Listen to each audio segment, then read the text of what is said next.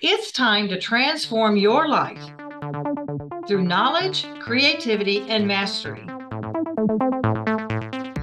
Delivered on the Focus 7 daily podcast with business expert and marketing guru Lisa Frederickson, you will hear interviews with some of the most thought provoking mentors and professionals on a variety of topics.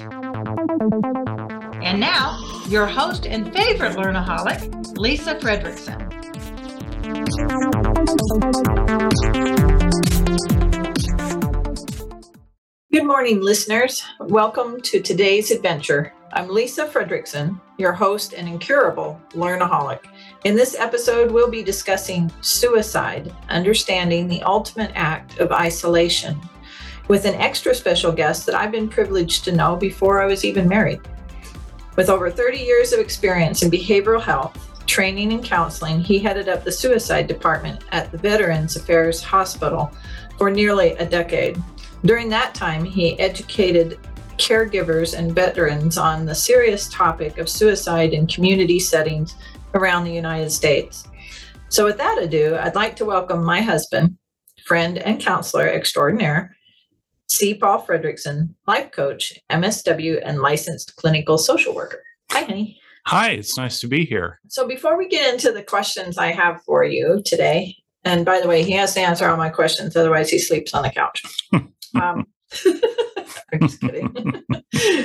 Can you tell the audience why suicide or why you think that suicide is the ultimate act of isolation? Because a lot of us usually think that's an act of selfishness.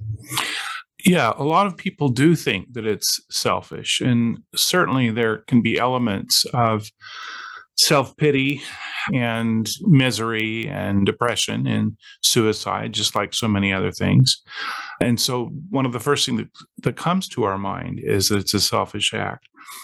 But what we don't understand is that people who are dealing with suicide are thinking about what they mean to the world and what the world means to them. They're thinking about how they matter, how they're making a difference or not making a difference. And so, suicide is mostly about the person and about what they think that they're contributing to the society around them based on how other people are acting and based on how they feel. So it's much more complex than just someone who feels sorry for themselves and doesn't want to deal with the world around them. So they're not really seeking as much like but it's that they feel they're not contributing or that they're pulling people down or is that what you're saying? Yes exactly. The last thing that they think about is how can i get attention? How can i be the center of everybody's concern and care? They're not really thinking about that. If anything they're thinking that they're causing problems or hurting other people or damaging other people. And so they start to do things that do isolate them from other people. And they start to say things that reflect the fact that they don't feel that they're worthwhile to the people around them, to their friends and to their family. And those things lead to other types of feelings, which have them believe that suicide is somehow an answer. And they're often very confused people who attempt suicide don't attempt because they're sure it's an answer. They attempt because they're not sure what else is. Mm-hmm. The other thing about suicide is it's not so much about how other people are causing this or how I'm causing that, but that sense of worthlessness causes a great deal of psychological pain. And what they're really trying to do is get rid of the pain. Now, of course, there's physical pain, which can be unbearable, and all types of pain, which can be unbearable. But mostly it's the pain of not feeling like you're giving to others as you should be giving, or that your life matters to others the way it should matter. Do they even feel like sometimes they're maybe causing pain in other people's lives? Definitely. As a matter of fact, it may sound simple, but there are three emotional symptoms of those who can be suicidal or who are suicidal. One is they feel what we call thwarted belongingness. Thwarted meaning they feel that every time they try to belong or want to belong, that there's something or someone who gets in the way of them feeling like they're part of something. So they don't feel connected. They don't feel connected to their spouse. They don't feel connected to their children, perhaps. They don't feel connected to their class, to their society, to their church. They feel disconnected. And that's been called thwarted belongingness. Sometimes they're part of the thwarting, sometimes other people are part of the thwarting. Okay. Yeah. The second thing they often feel is a sense of burdensomeness. So you mentioned that before. Right. They feel like they're causing I'm other people pain. So I'm just going to quit burdening people. Right. So they they feel a sense of burdensomeness, and of course, this isn't just me talking from my experience. This is many great people who've studied this topic and written on this topic over many many years. And it was always interesting to me that even though the push for suicidology and the study of suicide started perhaps in 2009 and 2010 we've actually had decades and decades of great writers and people that have studied suicide. And one of the first things is that sense of thwarted belongingness, needing to belong and not feeling like you, you belong. The second thing is that sense of burdensomeness that somehow I'm hurting other people around them. I'm causing so much pain in their lives that I'm not worthwhile, that I'm not doing what I'm supposed to be doing. And so that would cause me pain if I were suicidal. Mhm. The third thing that I found that is a big part of this, which hasn't really been written about that much in the literature. I went to a conference not too long ago, I think it was in Chicago, where someone talked about a third element, and that's the element of feeling trapped.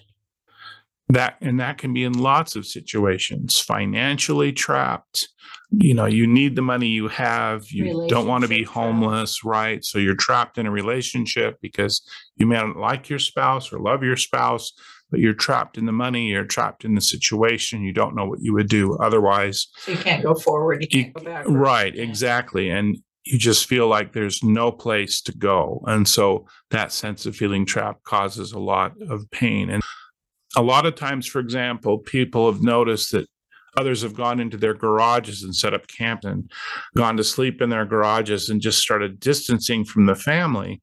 And the first thing we think is wow they're being so selfish for distancing themselves and not being part of what we're doing. When what they're really doing is getting away from people because they feel that the farther away they are from people, the less they're going to hurt them, less they're going to harm them, less they're going to damage them. And of course, that same sense of shame for about hurting others can lead to addictive behaviors, mood altering behaviors that lead them to do other things that may really be damaging to those around them. But the person who may be suicidal feels they're much less damaging than their own personality and how they talk, how they react with others. And so they can escape in lots of ways because that sense of feeling trapped and that sense that they're hurting others and they're a burden to others. In your job, did you have a chance to talk to people on the phone who are right in the thick and thin of the, these feelings? Yes, I did. There were lots of calls made, of course, on the Veterans Crisis Line, which is was not just for veterans, but was also for anybody who wanted to call, not only about themselves, but about family members and other people that they were worried about. And they generally had a feeling of hopelessness. And hopelessness, in my opinion, is kind of the umbrella over that thwarted belongingness, over the burdensomeness, Mhm. over the sense of being trapped. And often people feel all three of those at once. And then so overall, you have a, a feeling of a sense of hopelessness when you talk to them. Mhm. Nothing they do works. Nothing they do is ever going to work. Nothing they have done has ever worked. But then again, it's related to all those three areas that I discussed. On the other hand, it's also related to the feeling that somehow they should be doing something or saying something to make people happier, to get people happier, to do something for others that would somehow control their response so they could see that they're worthwhile by getting positive responses from others. So there's no doubt that part of this hopelessness comes from the idea that somehow they should be able to control their environment responses from other people and things.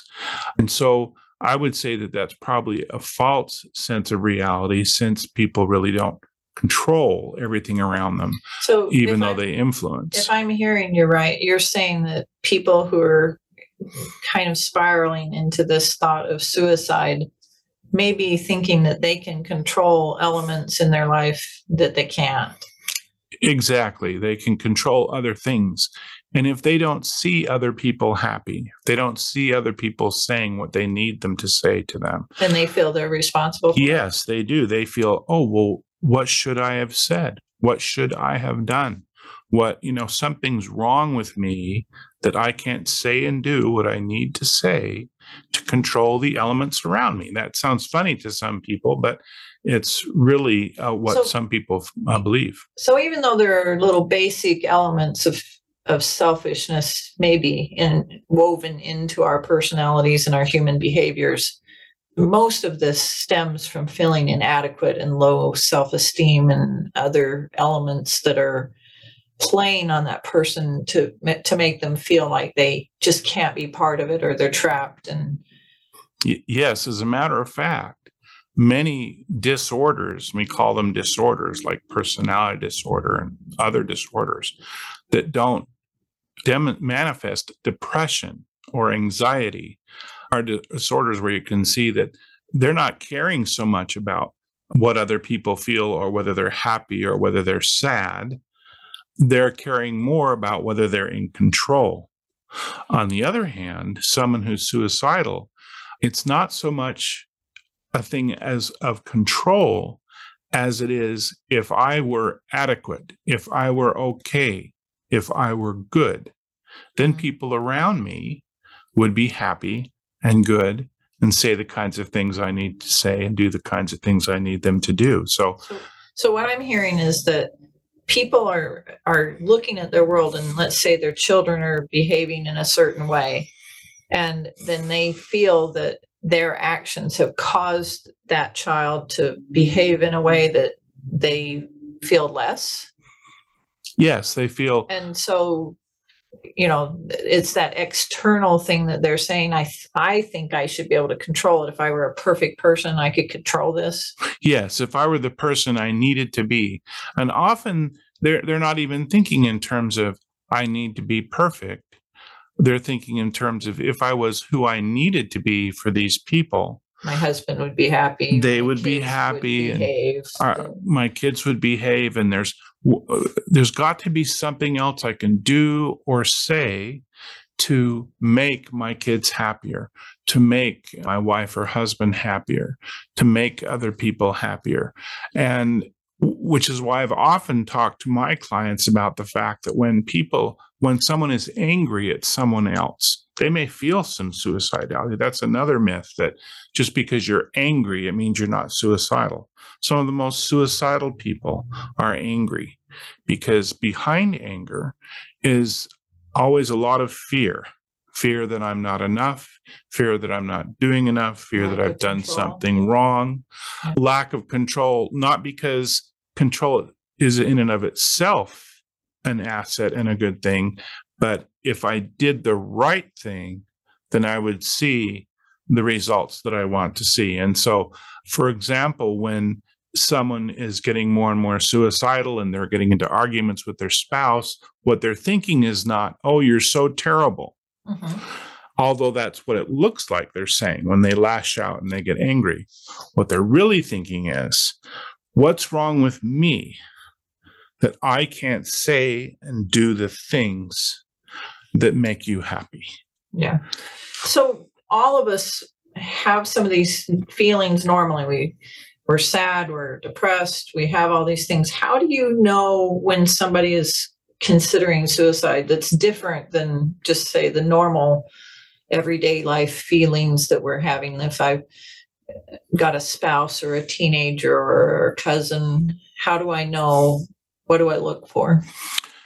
I would actually look for more than anything else, which kind of encompasses all of this, kind of like hopelessness, but but even more than hopelessness is purposelessness. Just don't feel they have a purpose. Don't feel they have a reason to exist because of their desire to affect everything positively around them. And they literally begin to think that they're somewhere that they, as we said before, that they don't belong. Yeah. Because they don't have a purpose for living. And they feel that if people and things around them were going, were happy or going well, that somehow their purpose would be demonstrating itself and they would be worthwhile. That's why we often use the term worthless. But when you break that word up, it means worth less, worth less than this person, worth less than that person, worth less than this car or this thing or this company or this house, mm-hmm. worth less than. Okay. And so we feel those feelings of worthlessness, and those often come with hopelessness because we don't feel that we matter to those around us because we're looking for their reaction to demonstrate that. So let's say I have a suspicion, but I'm, you know, sometimes I think that if I poke the bear, then they're going to commit suicide because I even mentioned it or brought it up or I'm investigating it. Is that true? I mean, is if we ask a person about whether they're having suicidal thoughts, will they all of a sudden get suicidal thoughts in their head? No, as a matter of fact, no no research has been more performed in the research surrounding what we say and what it causes in other people who may be suicidal. One of the biggest problems we have in our society is we're so afraid of offending someone, or we're so afraid of making them suicidal that somehow what we say controls their feelings that we aren't direct with them. We do everything but be direct. This ice cream will make you happier. Here, go come to a movie with me. Or maybe what you need is this car. Or maybe if I just give you this that you've wanted, you'll be happy and you'll be okay. But that's kind of a way of beating around the bush. What people really want is for you to go right to their heart and to ask directly about how they feel about their life. Are they thinking of hurting themselves? Are they thinking of killing themselves? Because there's so many ways to get around the subject. And we think that if we do that, that people will respect our sensitivity. But as a matter of fact, someone who's suicidal will just think you're like everyone else who doesn't really care enough to really talk about what matters to them. And so, as difficult as it is, and as much as it can be awkward and sometimes uncomfortable. Yeah, it's really good just to say, Are you thinking of killing yourself? Are you thinking of suicide? Yeah, in families, in fact, probably some of the reasons we have the feelings we do of isolation is because we aren't communicating well in the first place. So it's hard to start that communication up. Do you have any suggestions how somebody might approach that? Well, what I would say is I have noticed certain traits that if they're in a person and in a family and in a group, people feel they matter more, they belong more, that they mean more to that group or to that person. Don't get me wrong.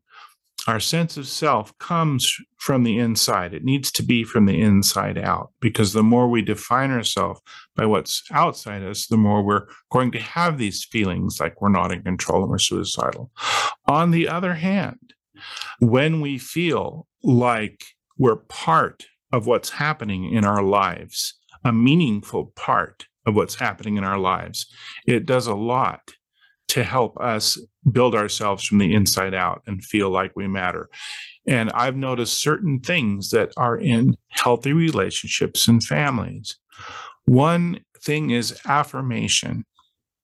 When you affirm someone you know boy what a great job you did. You know that was that was so wonderful when you empathize with a person and there's empathy Why, and by empathy i i i don't mean sympathy.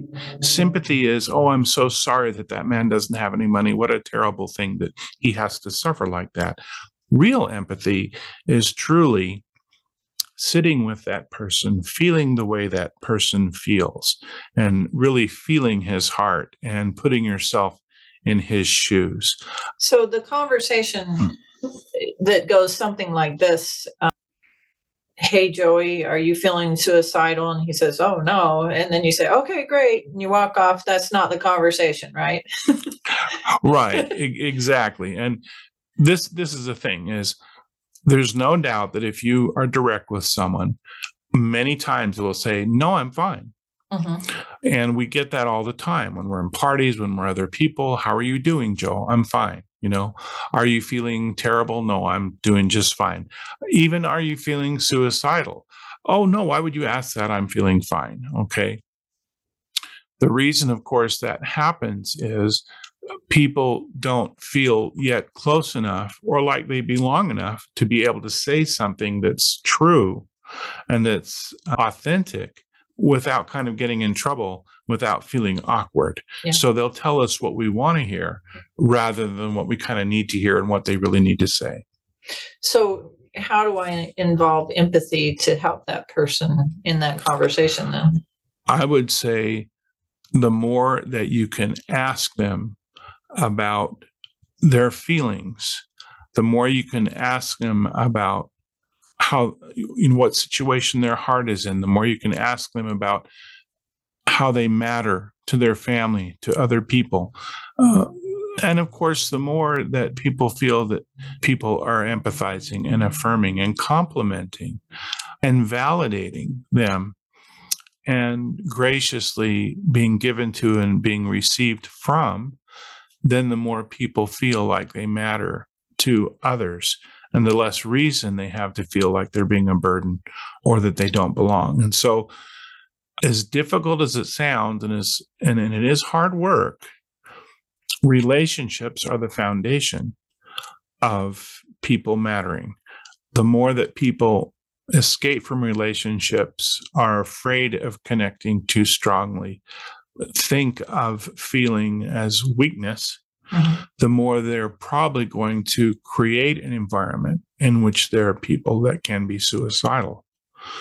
On the other hand, the more people are willing to laugh and be vulnerable and speak from their heart and say what they really feel and show feeling, the more that that vulnerability will give other people the feeling that they matter enough for people to show all sides of themselves.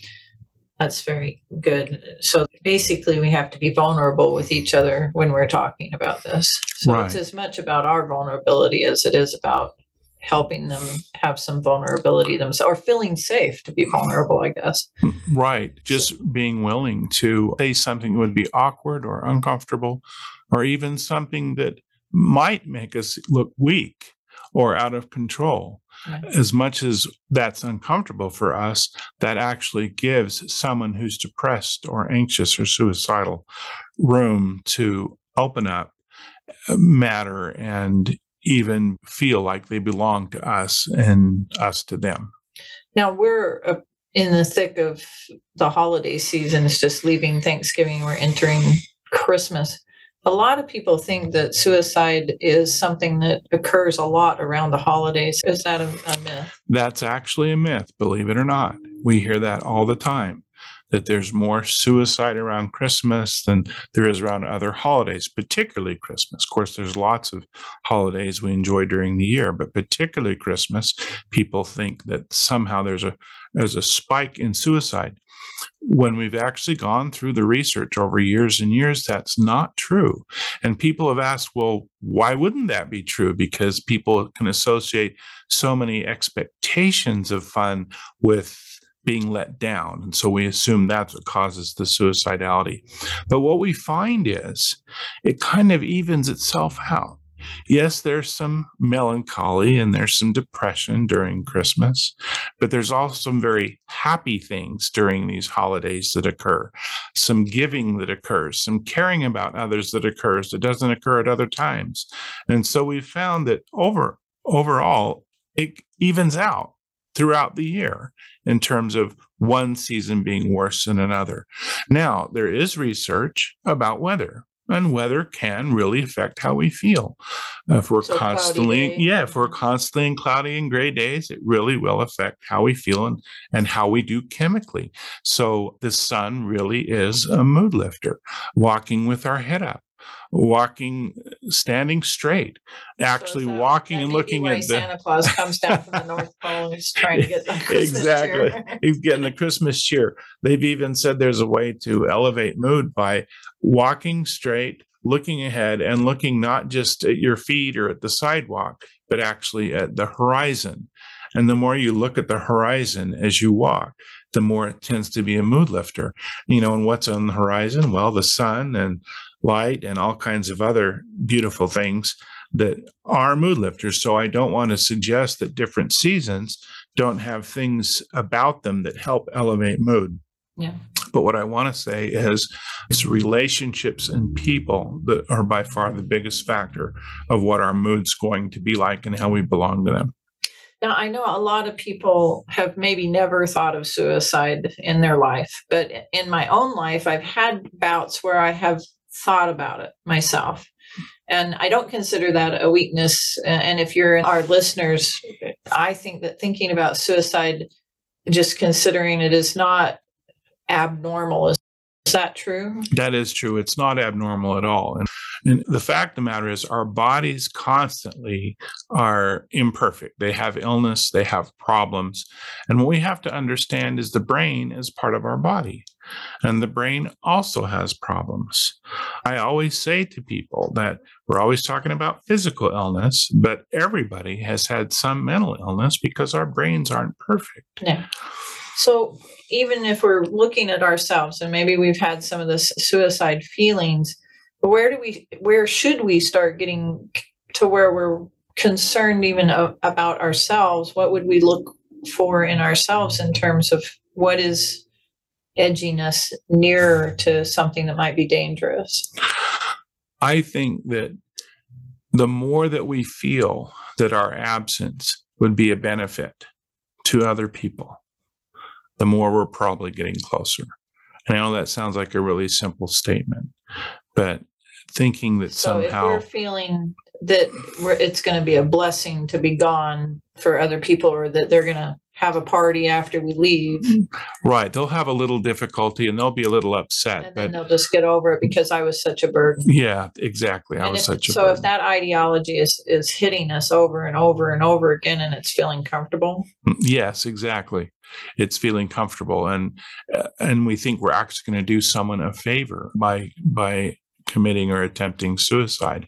As a matter of fact, what you've probably all heard at one time or another that there are some people right before they attempt suicide who actually start to look happier and who actually start to feel happier. Yeah, and that, that, that really is true. That really does happen because what's happened is that person, even though they're not sure it's an answer, they've convinced themselves that somehow it is. And if they're gone, at least this person will be happy, or that person will be happier, or these people won't have to worry about me.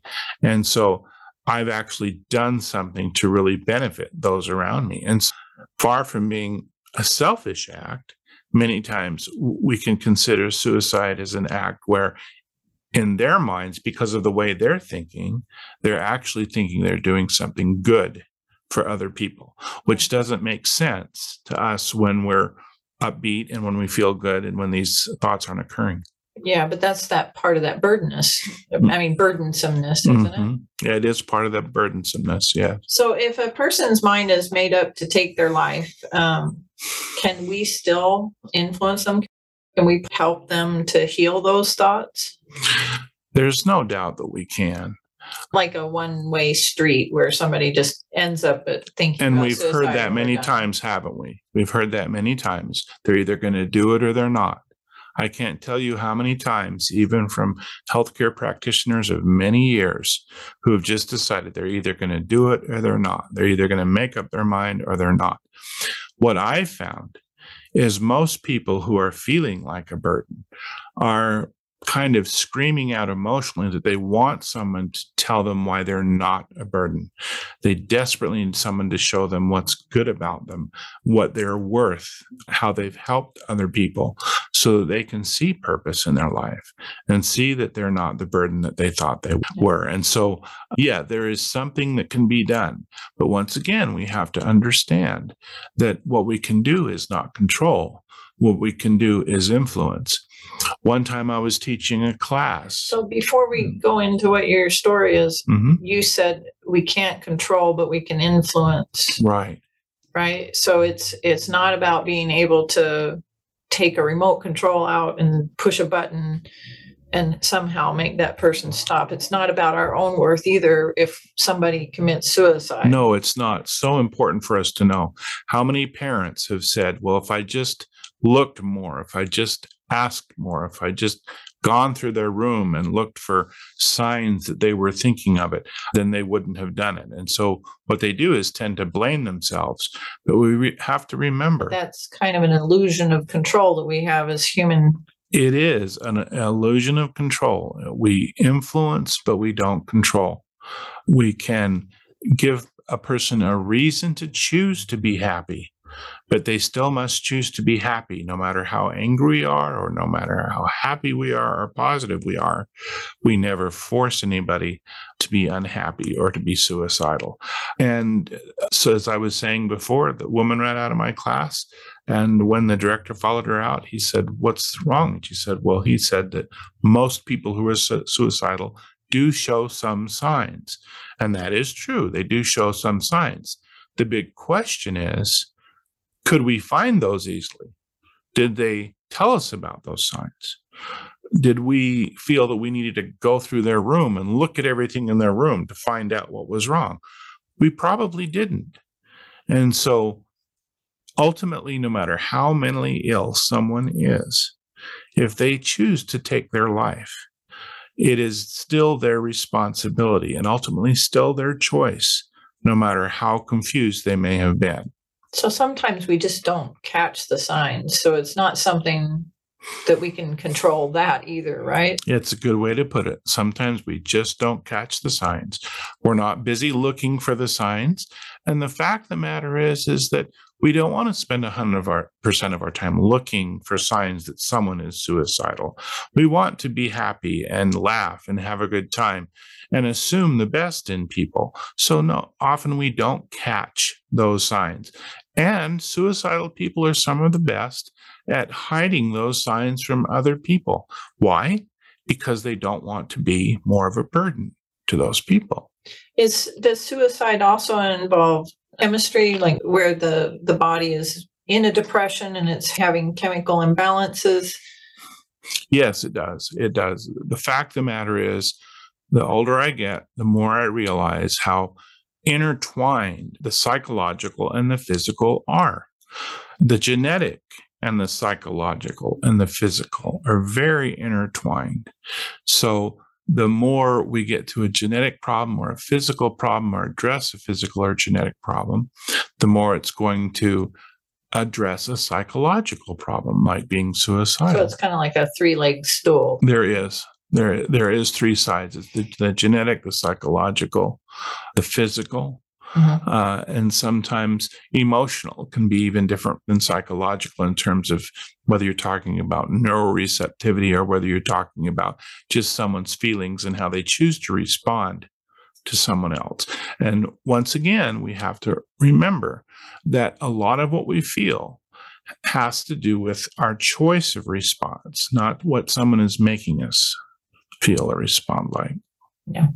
I know this is probably more of a unhappy topic and during this time we've we've seen a lot of people who have been suffering uh, suicide is up nearly 20% in the United States. I don't know about other countries right now but this is a heavy heavy topic. And when we're dealing with suicide the, of people that we know and maybe even our in our own life or in our own families what can we do to help ourselves cope with understanding that other people have taken their life?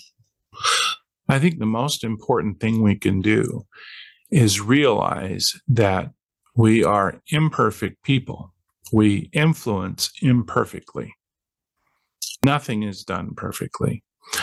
And most of us have good intentions. We want to help people, we want to lift people, but we do it imperfectly. And what we have to learn to do is to allow for our own imperfections as well as others' imperfections so that when things happen, we're not constantly blaming ourselves and putting ourselves in a situation where we think we should have controlled what happened. Or we say, if only I'd done that, or if only I'd said this, then this wouldn't have happened. And we just we just don't know that. All we can do is imperfectly influence. That's good and well said. So at the end of this, is there anything that you would like to tell the audience? What I would just like to say is that relationships in which we give people as much as we can in happy, positive ways. And there are many, many ways we can give. And one of the ways we give is by receiving what other people have to give. And so, if there was one foundation of a purpose to life and of not being suicidal, it would be making people and our relationships a priority over anything else, any process, any procedure, anything, any possession. Making people and those relationships a priority. And I think as we start to do that more and more, we'll see less of a reason for people to feel like they don't have purpose. Yeah, I really think that this is about becoming more of a human family and seeing each other than it is about circumstances. I think we can weather a lot of bad circumstances if we could open our hearts and care about each other as a human family.